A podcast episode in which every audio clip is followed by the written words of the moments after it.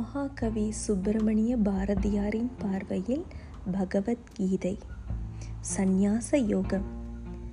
கர்மயோகத்தில் பாகமடங்கி இருப்பதாலும் ஞான யோகத்தில் கர்ம பாகமடங்கி இருப்பதாலும் இரண்டும் ஒன்றே.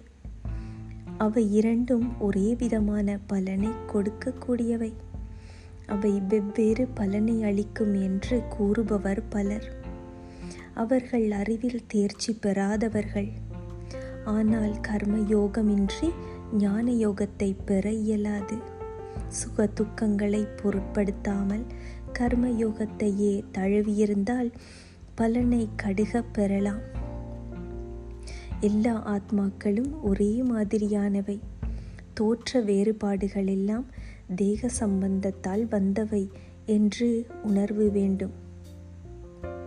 அர்ஜுனன் சொல்லுகிறான் கண்ணா செய்கைகளின் துறவை புகழ்ந்து பேசுகிறாய் பின்னர் அவற்றுடன் கலப்பதை புகழ்கிறாய்.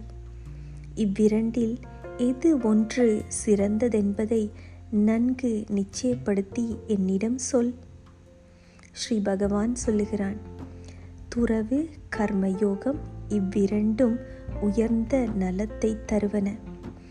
இவற்றுள் கர்ம துறவை காட்டிலும் கர்ம யோகம் மேம்பட்டது.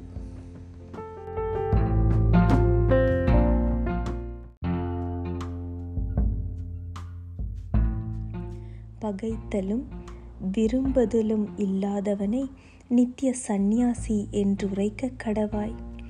பெருந்தோளுடையாய் இருமை நீங்கி அவன் எளிதில் பந்தத்தினின்றும் விடுபடுகிறான். சாங்கியத்தையும் யோகத்தையும் வெவ்வேறென்று சொல்வோர் குழந்தைகள். பண்டிதர்கள் லங்கனம் கூறார் இவற்றுள் யாதெனும் ஒன்றில் நன்கு நிலை பெற்றோன் இரண்டின் பயனையும் எய்துகிறான். சாங்கியர் பெறும் நிலையையே யோகிகளும் பெறுகிறார்கள்.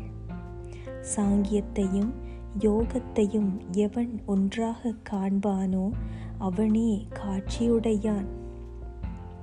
பெருந்தோளாய் யோகமில்லாதவன் சந்நியாசம் பெறுதல் கஷ்டம்.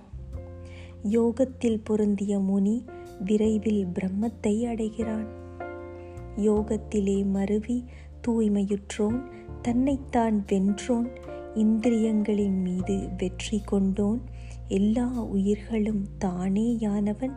அவன் தொழில் கொண்டிருப்பினும் அதில் ஒட்டுவதில்லை. உண்மையறிந்த யோகி நான் எதனையும் செய்வதில்லை என்றெண்ணக் கடவான். காண்கினும் கேட்கினும் தீண்டினும் மோப்பினும் உண்பினும் நடப்பினும் உயிர்ப்பினும் உறங்கினும் புலம்பினும் விடினும் வாங்கினும் இமைகளை திறப்பினும் மூடினும் இந்திரியங்கள் தம்முடைய விஷயங்களில் சலிக்கின்றன என்று கருதியிருக்க கடவாய்.